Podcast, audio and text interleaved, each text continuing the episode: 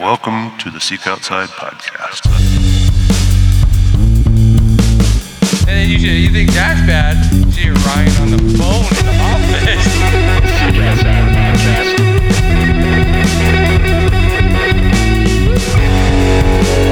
You like roast snaps, and I agree to play.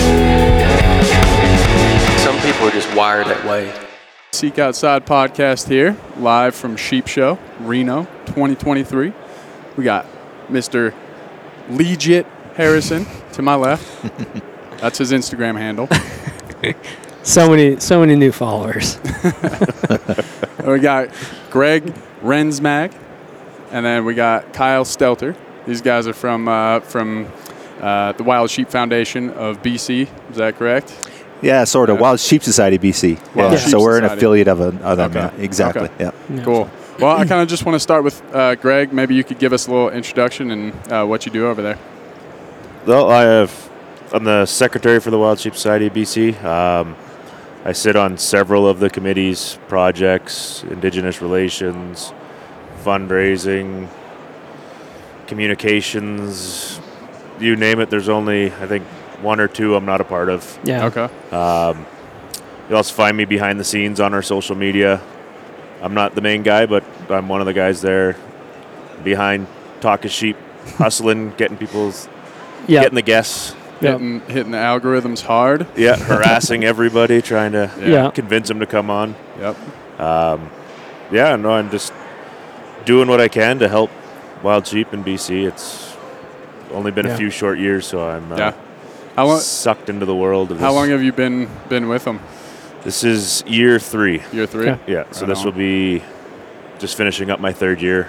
Uh, March I'll be up for renewal. So nice. Fingers crossed I get back in as the secretary. Yeah. Heck yeah. I don't well, think too many people are going to sign up for that job. A lot of note taking. Yeah. yeah. I mean, I could imagine it being a yeah. pretty, I don't know. Well, actually, we'll go to Kyle here. Why don't you give us an introduction and we'll get into some of the other stuff here. Yeah, right on. Thanks for having me on, Ryan. And of course. Awesome to be here with you guys and chatting and And fun to watch how, how you're supposed to host a podcast, so pretty, pretty cool.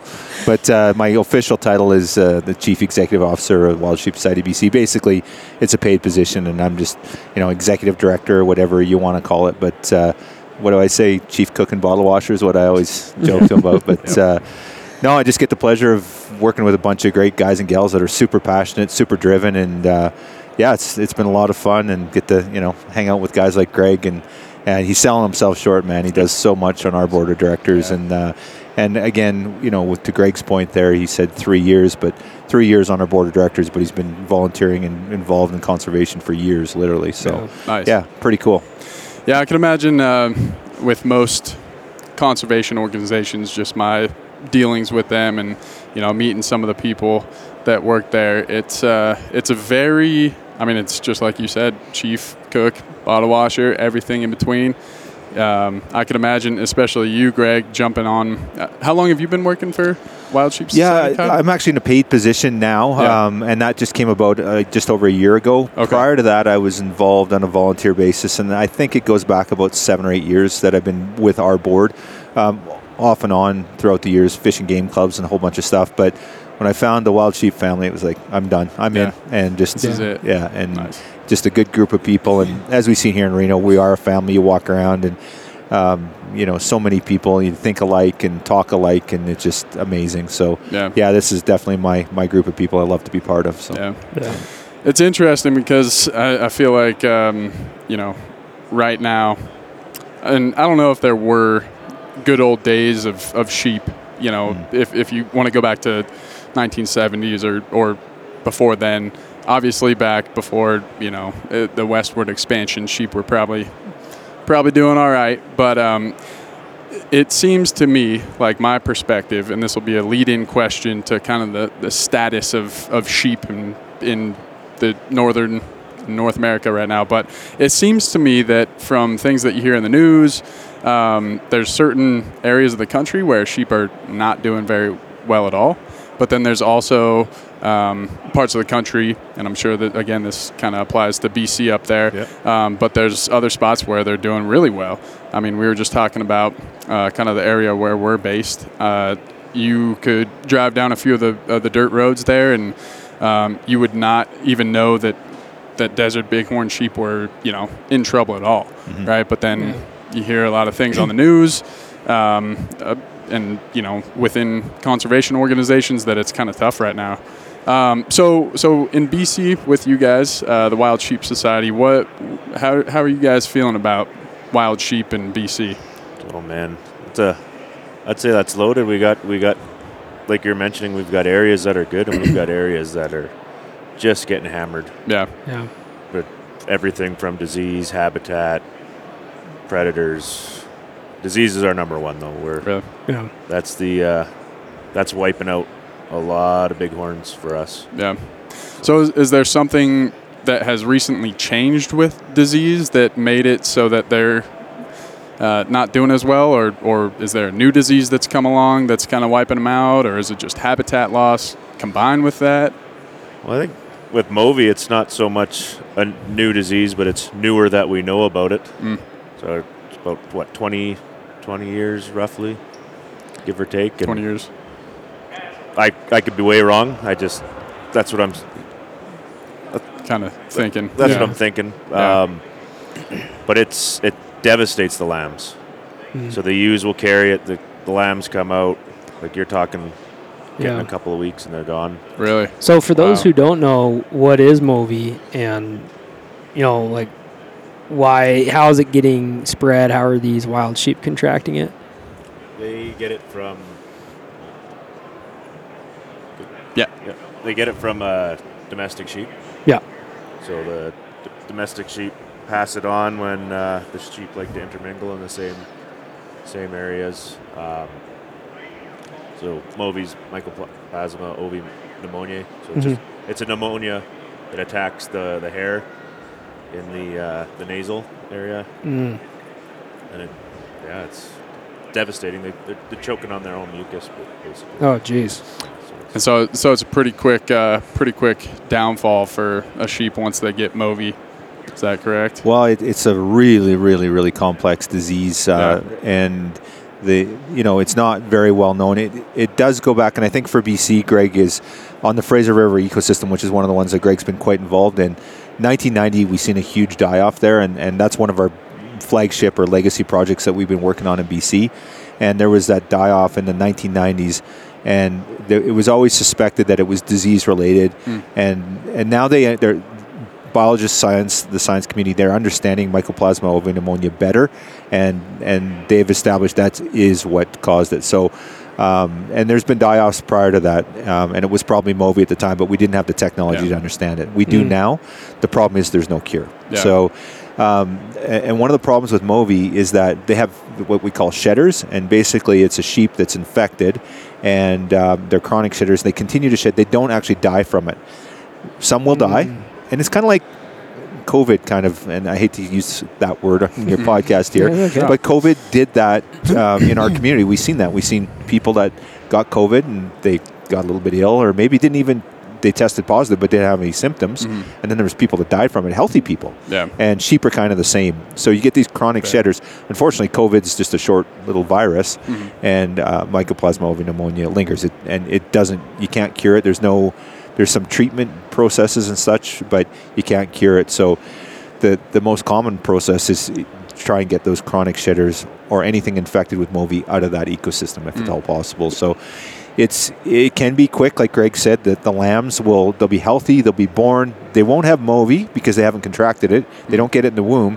But then a few weeks or months, they're very social. They're big, these big nursery groups. Yeah. They get infected, and within a month or two, they're dead quite often. So the lamb recruitment goes way down, and that's the first key sign. If you start seeing populations that are dwindling, and you see poor lamb recruitment in the fall or the, the next spring, there's no fresh lamb or there's no lambs. Um, or one-year-olds, probably good chance that there's MOVI in that herd. Yeah. yeah. Is this uh, so? Is this affecting? Obviously, in B C, you guys probably have. Do you guys have doll sheep up there, or is it just stone sheep? And okay, so you got basically all all three major North American sheep species: bighorn, stone, and and doll sheep. Is it affecting all of them equally, or are there certain species that are more resilient?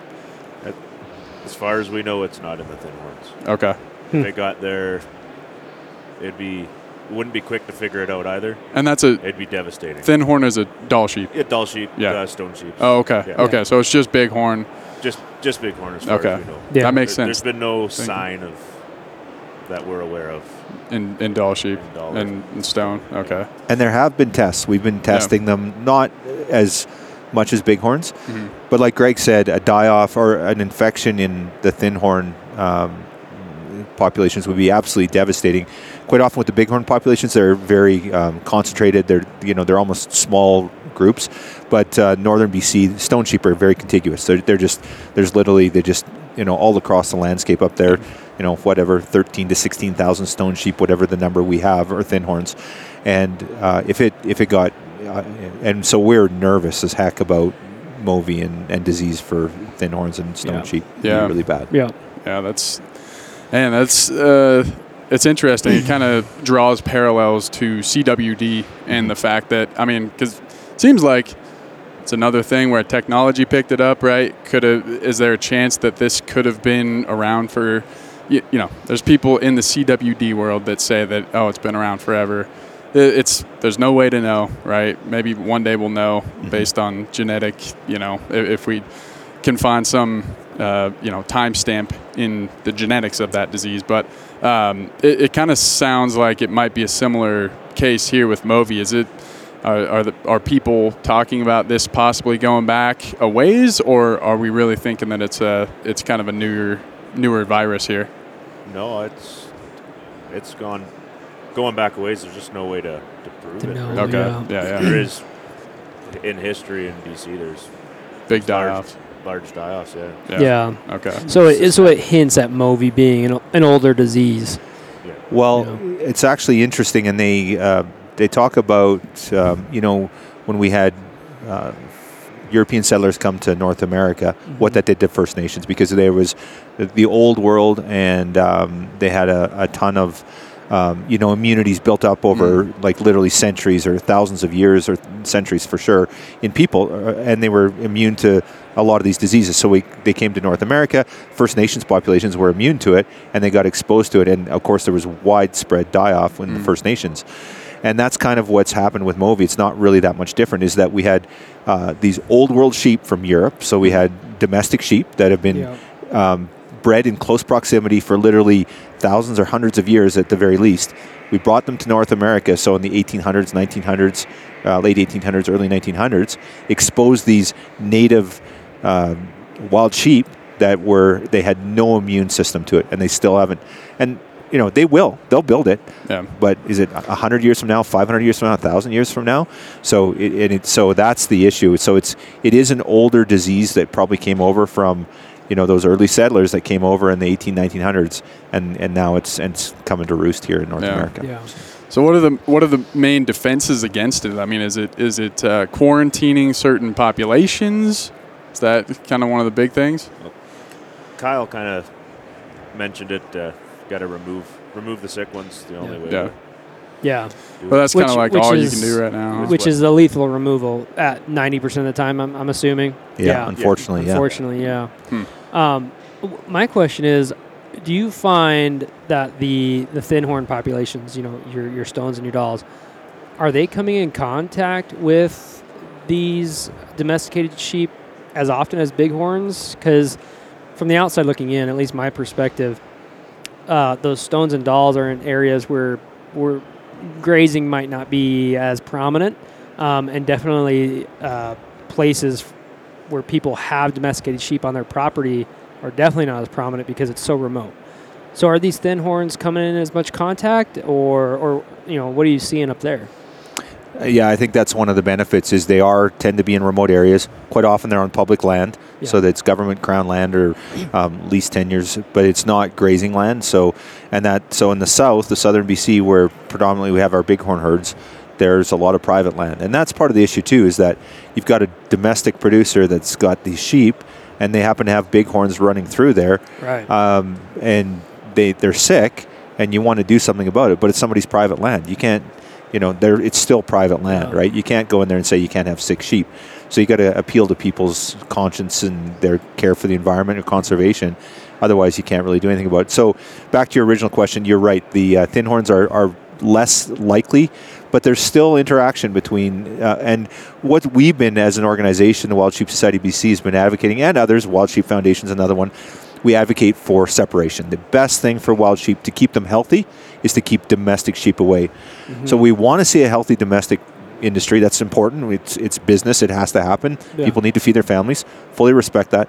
But let's create a safe environment for that, and also a mm-hmm. safe envi- environment for wild sheep. Yeah. So if there's areas where sheep are roaming, like northern B C, where there's no farms and nobody set them up, put separation around them and do it now before people do start to, you know, encroach on that land, because we know that with expansion and the need for more lands that things change. So yeah. Yeah. that's one of the things we've been advocating for as an organization. How uh, how are you guys doing in terms of habitat encroachment? I mean, that's a pretty common thing across all conservation now. Um, B C, in my mind, it's a little bit more rural. Are you guys dealing with issues, habitat encroachment, like everybody else is? Absolutely. Yeah. Forestry, oil and gas, mining, exploration. Yeah. It's definitely, definitely. We that's one of our. We had our beast, uh, sheep summit in November, and we brought in. We facilitated, we brought in all the minds in the sheep world, basically, in the conservation space. And that was everyone's number one issue. And basically every herd we talked about was, was encroachment was on, on the top three yeah. habitat yeah. issues. That's, is, is, so is that mostly with bighorns, or is that thin horns as well? Because kind of like what Lee was saying, it seems like they... those high mountain alpine spots where you can't necessarily yeah. build a city yeah, more would remote. Be less... Yeah, with, with bighorns, you're definitely going to have more, yeah. more of those issues with urbanization and whatnot too. But yeah, uh, yeah. The, the the northern sheep, the stones and dolls, they still, they're still dealing with that. Still get it. There's yeah. still a lot of oil. North is a lot of uh, oil and gas. Yeah. And mining. So. Yep. Like we just had, we had a big project last year where we helped with cleaning out an old mining site and prime lambing, lambing ground. Okay. That's, that just. Clearing that space out so that they, they could go back there. Yeah, a little, yeah. little restoration project. Yeah. Nice. Um, so I got to, this might be switching gears a little bit, but uh, just what we were talking about made me think about it. Um, so are you guys aware of um, kind of like the, the North Brook Slope caribou, doll sheep, uh, moose hunting bans on non-residents, and how it was basically due to, you know, flying plain hunters. Um, with sheep hunting, from my perspective, it seems like most of it is fly-in. Uh, do you guys have any thoughts on on how, you know, fly-in hunts might affect sheep populations? Yeah, that's a that's a loaded question. Wow. Sorry, man, I'm feeding you a couple of them. Well, I'm just curious, like, because if it, it does, you it, hear both sides. Like, it doesn't have anything to do with it, and has a lot to do with it, and I'm sure you guys are in contact with a lot of biologists, so yeah. I, I don't know if you I've, I've a, never actually had that discussion with really bios okay on flying. I'm sure there is some effect ar- around the lakes for people that aren't going too far from the lake, just in that small area, but yeah yeah hmm. not probably not affecting, like, you know, because with caribou, it's I think the the big issue is, you know, they have migration habit, you know, uh, paths, and that's kind of where people are landing. But yeah. I, I just was curious. That that just kind of made me yeah, made our, me think about that. Our resident harvest numbers aren't very high. Really? So, so in B C, is it uh, down in the, the lower forty-eight, usually sheep hunting is kind of like a once-in-a-lifetime thing, maybe twice twice in a lifetime if you get lucky. Uh, is it kind of the same thing with bighorns up in B C? Well, actually, you, you can buy a tag over the counter still for a bighorn in British really? Columbia. Oh, yeah, wow. um, but the success rate is infinitesimal, really, to be really? honest. So, um, in fact, we, you know, we just had some regulation changes in in the southeast part of our province in the Kootenay region, mm-hmm. where it was a general open season, and the government changed it now to a draw system. So, um, we're slowly seeing them tighten that up, and um, because. Again, we're seeing dwindling populations.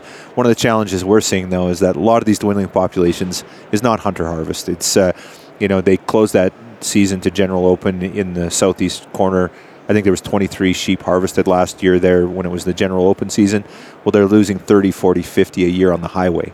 they're losing, wow. you know, yeah. for, for all these other things. So the one thing we've been advocating for is, you know, let's stop hunting sheep if we need to, to conservation and look after the sheep first. Absolutely. But my goodness, let's start dealing with the core issues here and not just saying we're just going to stop sheep hunting because, yeah. you know, they're, you know, let's start fixing these core issues.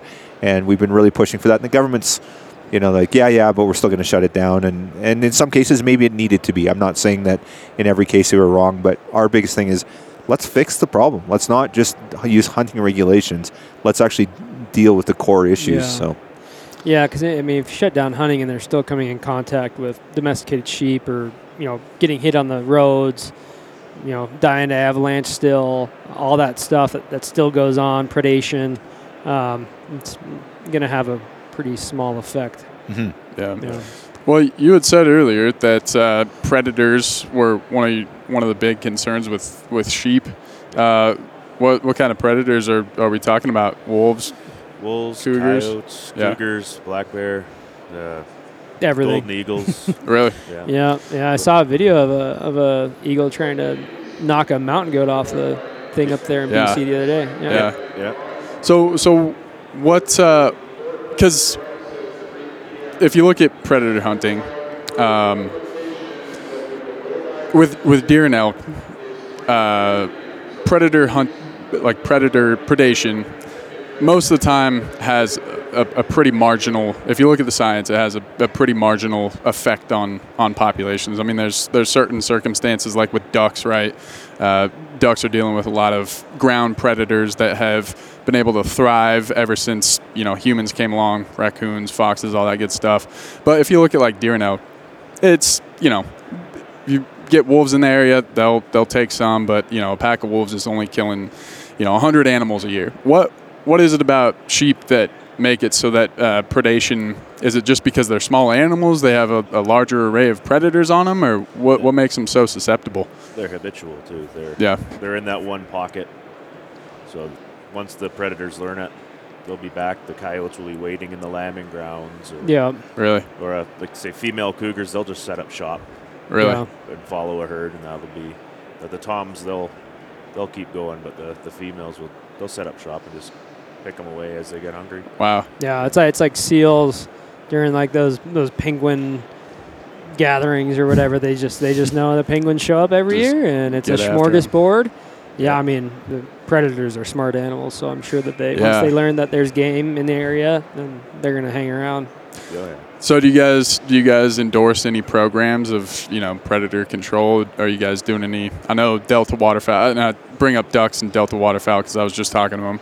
Um, but you know, the, one of their big initiatives right now is, you know, predator control in these areas. Is that something that you guys delve in, or you guys kind of leave that up to other folks? Well, we don't. You know, and, and honestly, most of our projects is done by government biologists or, mm-hmm. you know, there's, uh, you know, not, a, or professionals or something like that. You know, we, we're all not on the landscape doing that. And of course, you know, yeah, pred- I guess predator I mean, like, control. Funding wise. But yeah, we do support it. And we certainly, we certainly, and again, you know, you mentioned about the asking about predators and about our sheep notoriously susceptible. And I don't think that they're any really worse than any other species for the most part. They, it's a bit of a, a stretch, but the big thing is, is there's, in so many cases in, in B C now, there's, and other landscapes, there's a disproportionate amount of predators. There's mm. just so many. Mm. And we're actually seeing that with caribou. There was caribou is considered a species at risk in British Columbia in certain areas. And um, and when they've gone out and they've done predator management, and the government's now involved, they've actually, there's a wolf call that's going on in British Columbia. They're removing them because, and people were saying, well, you know, what's the point?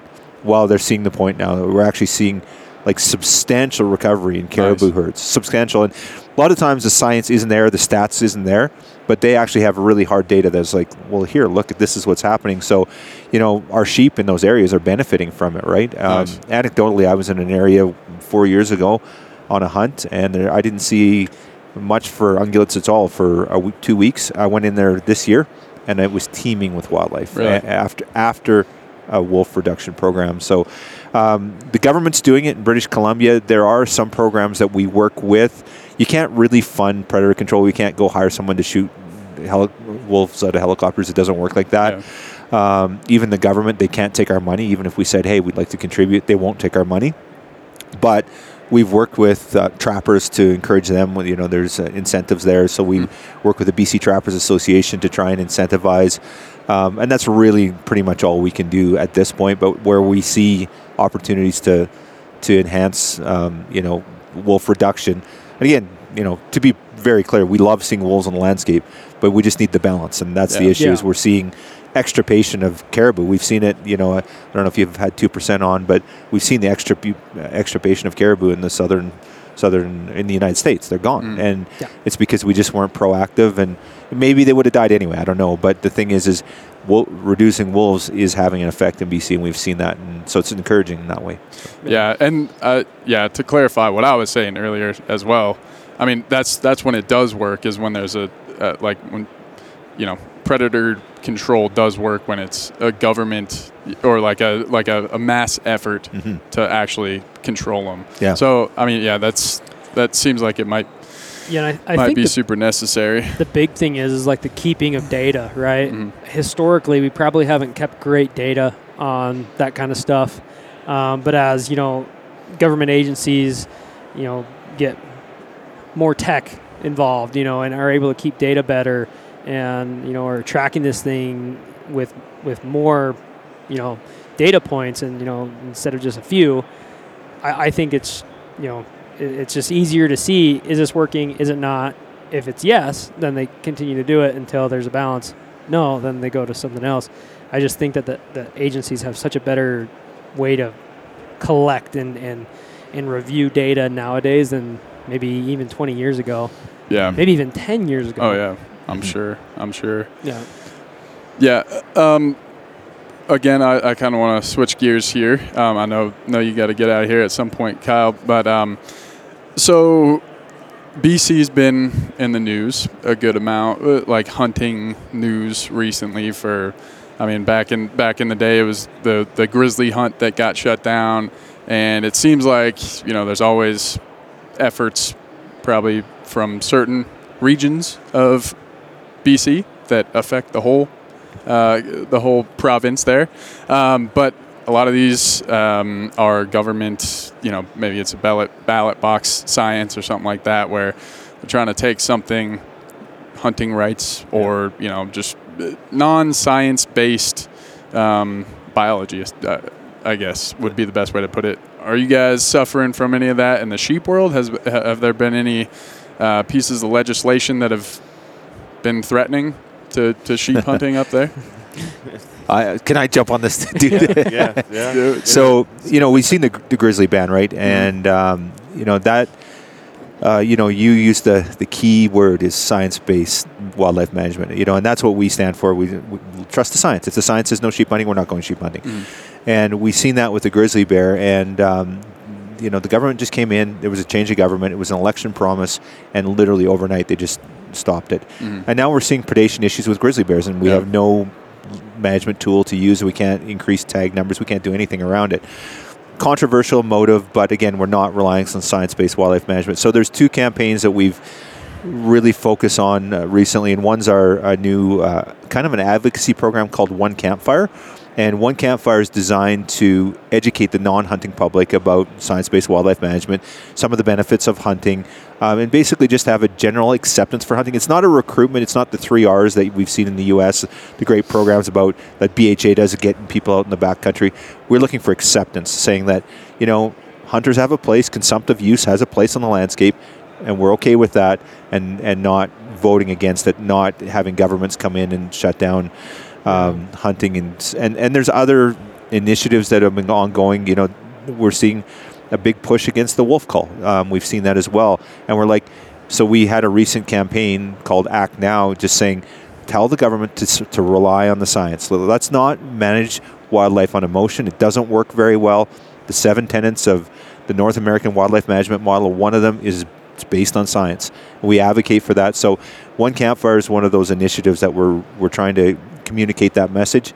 That and sounds great. Uh, that sounds like I, what I we mean, need down it, here too. Yeah, it just sounds sensible, right? Yeah. To me, it does. I mean, not even in, like recruiting hunters, but just educating people about hunting in general. Yeah. And the things around it. I mean, it's actually better because it keeps more people out of the woods for me to, yeah. to enjoy. Yeah, but we, then we don't want you, but we just want yeah. you to understand. No, yeah, we just want you to vote for us. I mean, you know, we, we talked on on the podcast earlier when you had me on about that sheep hunt I did um, in a very touristy place in Colorado. Um, you know, we ran into a lot of tourist backpackers on the trail, asking us what we were doing, and you know, when they saw like bloody packs and a, and a dead ram's head, they obviously had lots of questions. And it was funny just like seeing them, once they learned about why we were there and what we had to do to be there, and then even what we had to do after we got the, the thing back, um, it, it was like you just saw their eyes kind of switch from, you know, like, I don't know, you know, I don't know about you, to like, oh, that's awesome. And then we actually had people like congratulating us, asking us if they wanted us to, they wanted them, or if we wanted them to take our picture together, like mm-hmm. as a group, you know. And then it was like this total change of like, whoa, what is that? Or what, what are you guys doing? You know? And then it was just like, oh, that's awesome. Congrats. This is so great. You know, for, for you guys, like what an adventure, all that stuff. And I, I think that that one campfire deal is just, to me, sounds like something we should we yeah. should have in our own backyard. Right? Def- definitely check it out. It it is North American wide. It's yeah, nice. Okay. Foundations yeah. half okay.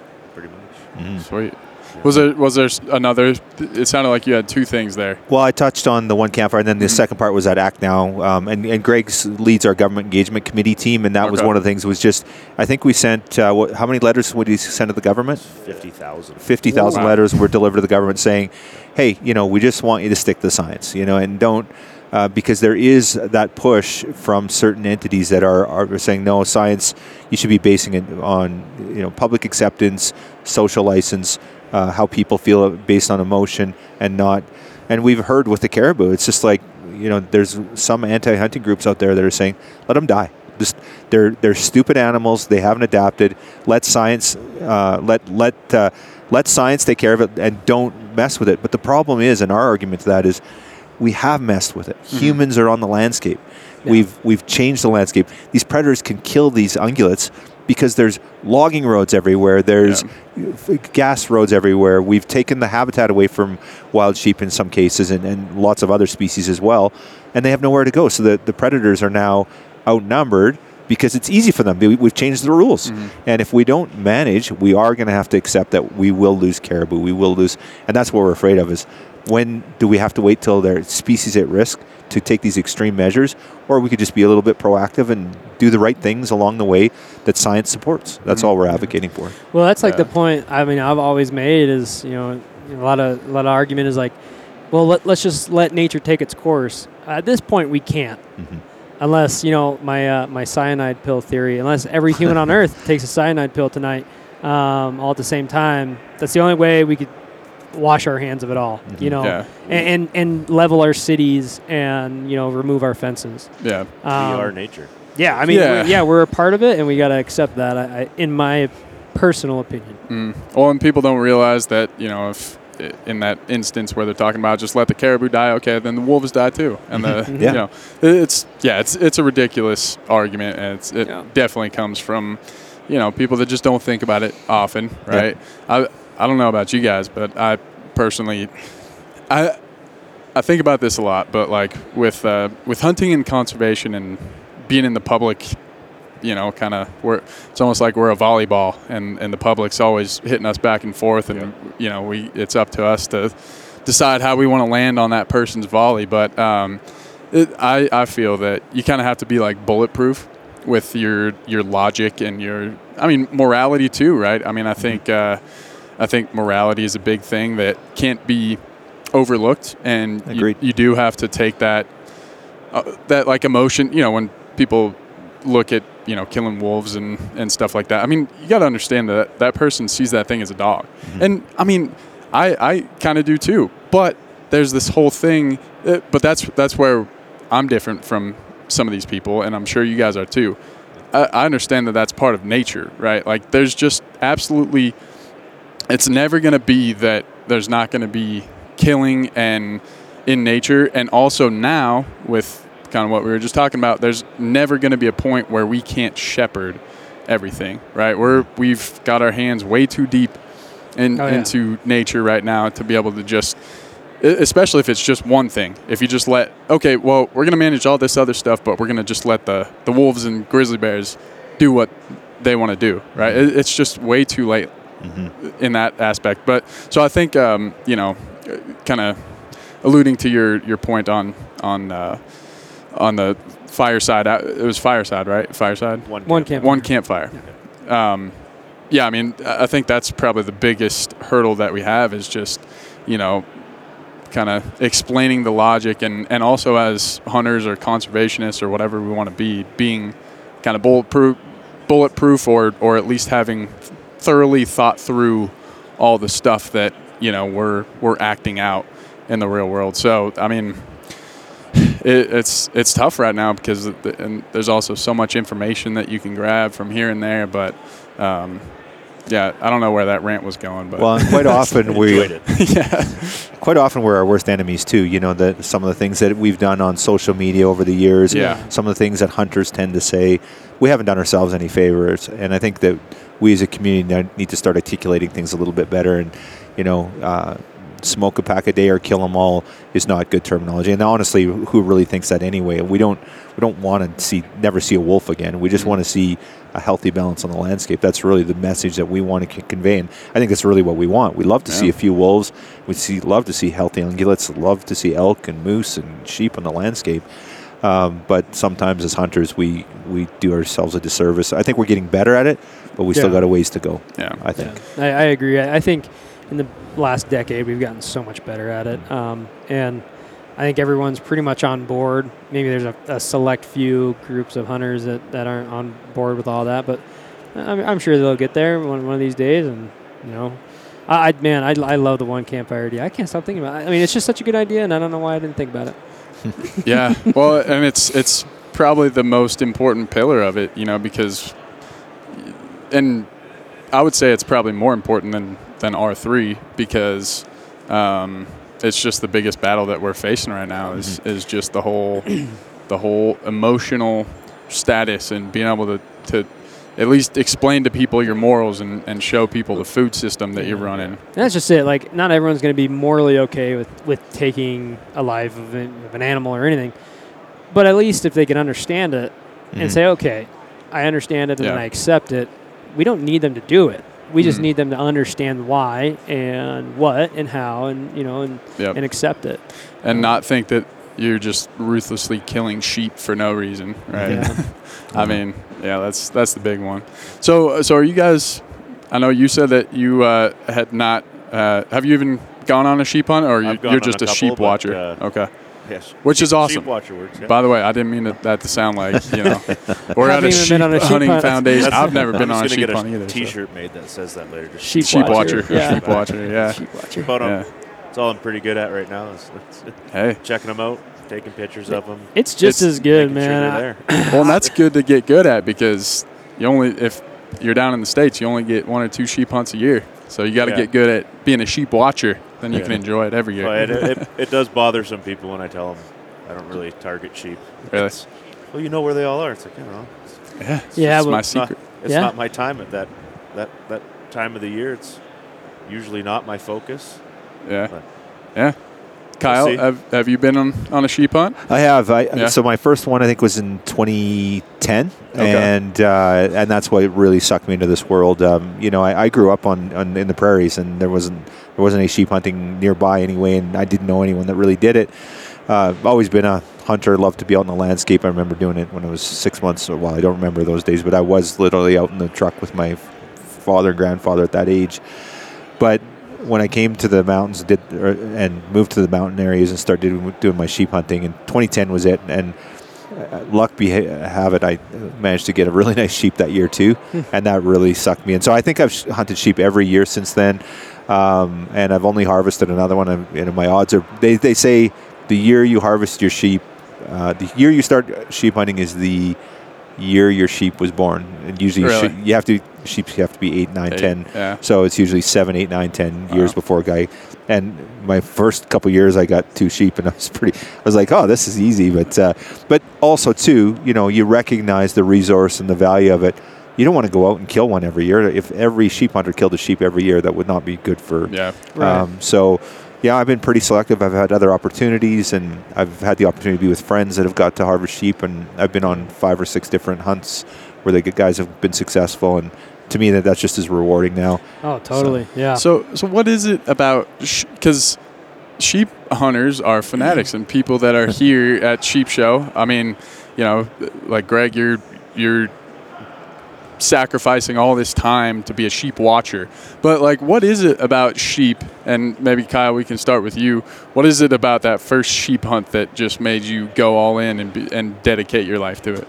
I've been hunting my whole life, and I went on that sheep hunt, and that's the first time I ever questioned my sanity. Really? It just, you know, sheep hunting's hard. It just yeah. is. And even the easy sheep hunts um, are not easy. There there really isn't. And that doesn't demean any other hunt. I love whitetail hunting. I love, you know, but the reality is, is that sheep hunting is, in terms of, if you were to look at it as challenging, it is the apex. It's mm. uh, mountain goat arguably could be maybe a little bit harder, or certainly in the same realm. So it's, I think it's the challenge. And then the other part for a lot of people is the being in that landscape. You've seen it, Lee. You've, you're out there. Um, well, you talked about yours was a more, um, it was a bit more urban, maybe the area that you were in. But a lot of the areas we hunt in northern British Columbia are very remote. You'll go, you very rarely see anyone. And just to be in, in their backyard, to be at the top of the mountain, sharing that with them, seeing them in their natural habitat. Just to, if I go on a sheep hunt and I see a sheep, I come away a changed person. Like yeah. it's just yeah. so, it's the it's a spiritual experience for sure. And being so. able to see them in their natural habitat, up close or even far away, but maybe even like about two hundred yards. Like we were one hundred yards from a from a huge band of rams. I mean, lo- lots of rams, twelve rams maybe. And it was just so amazing to see them that that close when typically you're only seeing them from the side of the road, or maybe if you're in Glenwood Springs, you'll see them from the gondola going up to the, you know, the caves mm. or whatever. But, um, yeah, no, you you mentioned that one that one sheep hunt. It was crazy because we're twelve miles back, but there's still so many backpackers on right. on the trail, and I was like, "What are you all doing back here?"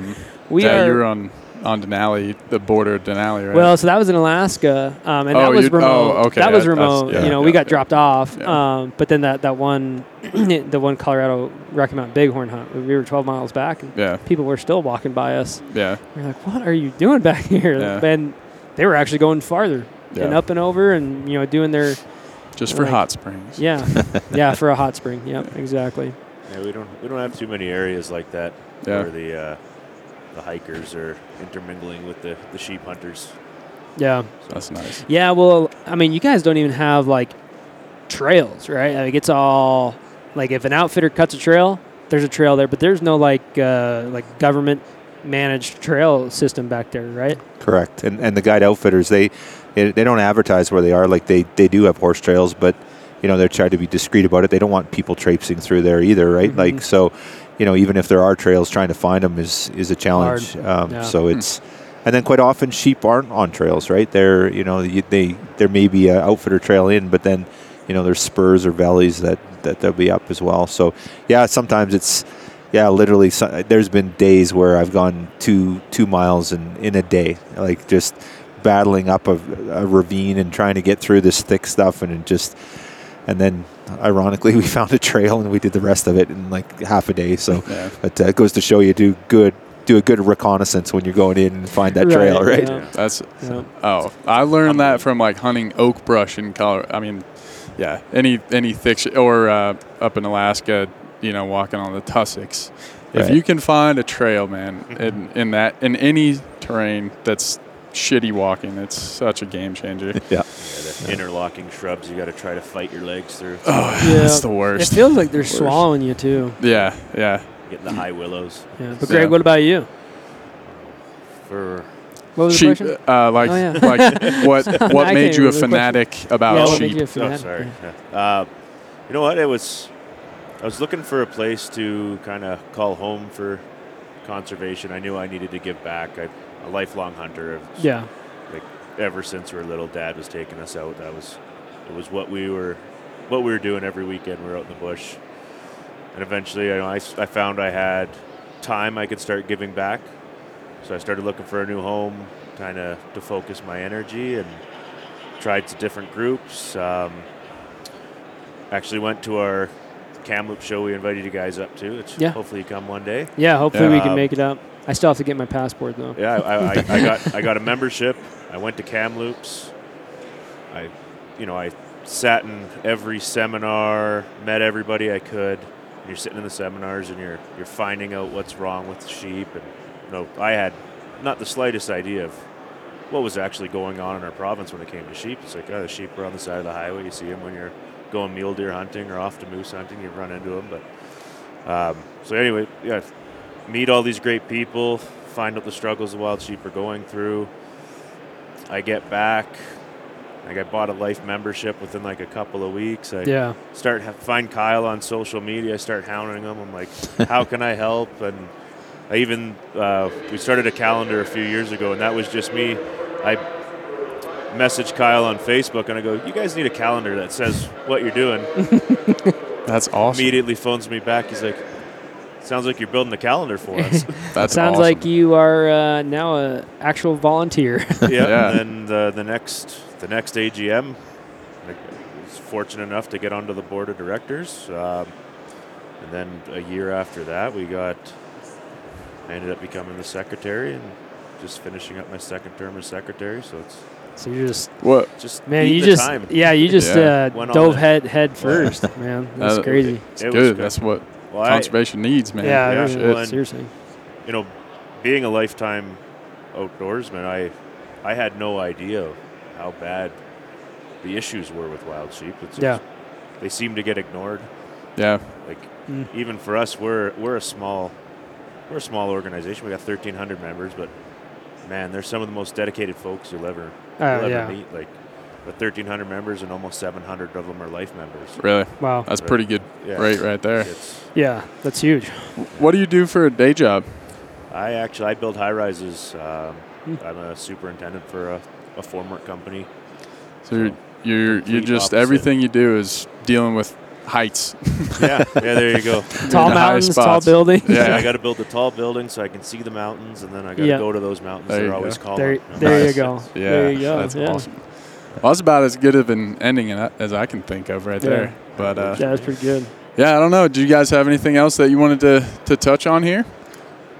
Well, we're at Sheep Week, and you guys are here. Mm-hmm. Um, appreciate that you're coming to be part of the party, and yeah. you know, um, I know. I think this is your first show, is it, Ryan? It's my first sheep show. Yep. Yeah, and yep. Lee. Yeah, it's my first sheep show, except for the digital one. So it's my first one here in in, in person. Yeah. Right. Yeah. So I, you know, I think, uh, you know, sheep show is such a great time, and, and I truly feel uh, part of a family in, in the wild sheep world, and, and Sheep Week's part of that. So I just walk around here and I feel like they're.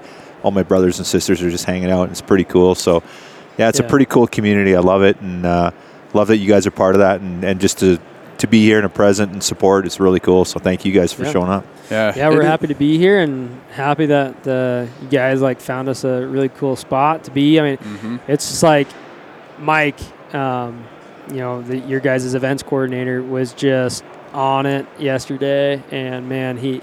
He found us a great spot to be. So we're we're just happy to be here and happy to be a part of wild sheep um, conservation, because it truly, I mean, you're, I, I didn't really think about it until you just said that, but they do kind of get overlooked, and that's surprising to me. But now that I think about it, they, they do. And I'm, I'm glad that we're here and we're doing this podcast mm-hmm. and yeah, all, all the good stuff. Probably because less people are able to hunt them and, and see them well, just yeah. in general. Mm-hmm. It's like an optics thing. You can't be yeah. seen that, but I mean, the the good thing is the people that are, I mean, just what you're saying about brothers, and there's definitely a community around here for sure. I mean, mm-hmm. just the casinos and stuff like that are all around here. And, you know, you just see sheep people meeting, little, little bands I, of sheep people. I know. Yeah. I was like, I bet you, like, the people in the casinos find it so weird when a whole bunch of, like, kind of, like, grungy, you know, like, like bearded yeah. people, like, just start coming through in camouflage and, and, you know, like, shirts that, like, say, like, sheep camp and stuff. Mm. They're probably wondering, what the hell is going on? it, it, it probably would stick out if we weren't in Reno, Nevada. well, that's an the incredible that's mix of people, too, in the sheep world. Like, it know, is. Yeah. yeah. Joe Blow lives in the bush for six months of the year, and mm-hmm. then you got the richest of the rich. Everyone's coming together and yeah. Yeah. sitting around the same same, same camp. Yeah. The one campfire. Man. One campfire. One campfire. Yeah. Yeah. Like it. Yeah. Well, appreciate you guys. Thank Thanks you. Thanks for jumping on. Yeah. And Brian we'll, Lee. We'll do it again soon. Yeah. Here. Thanks, guys. Yep.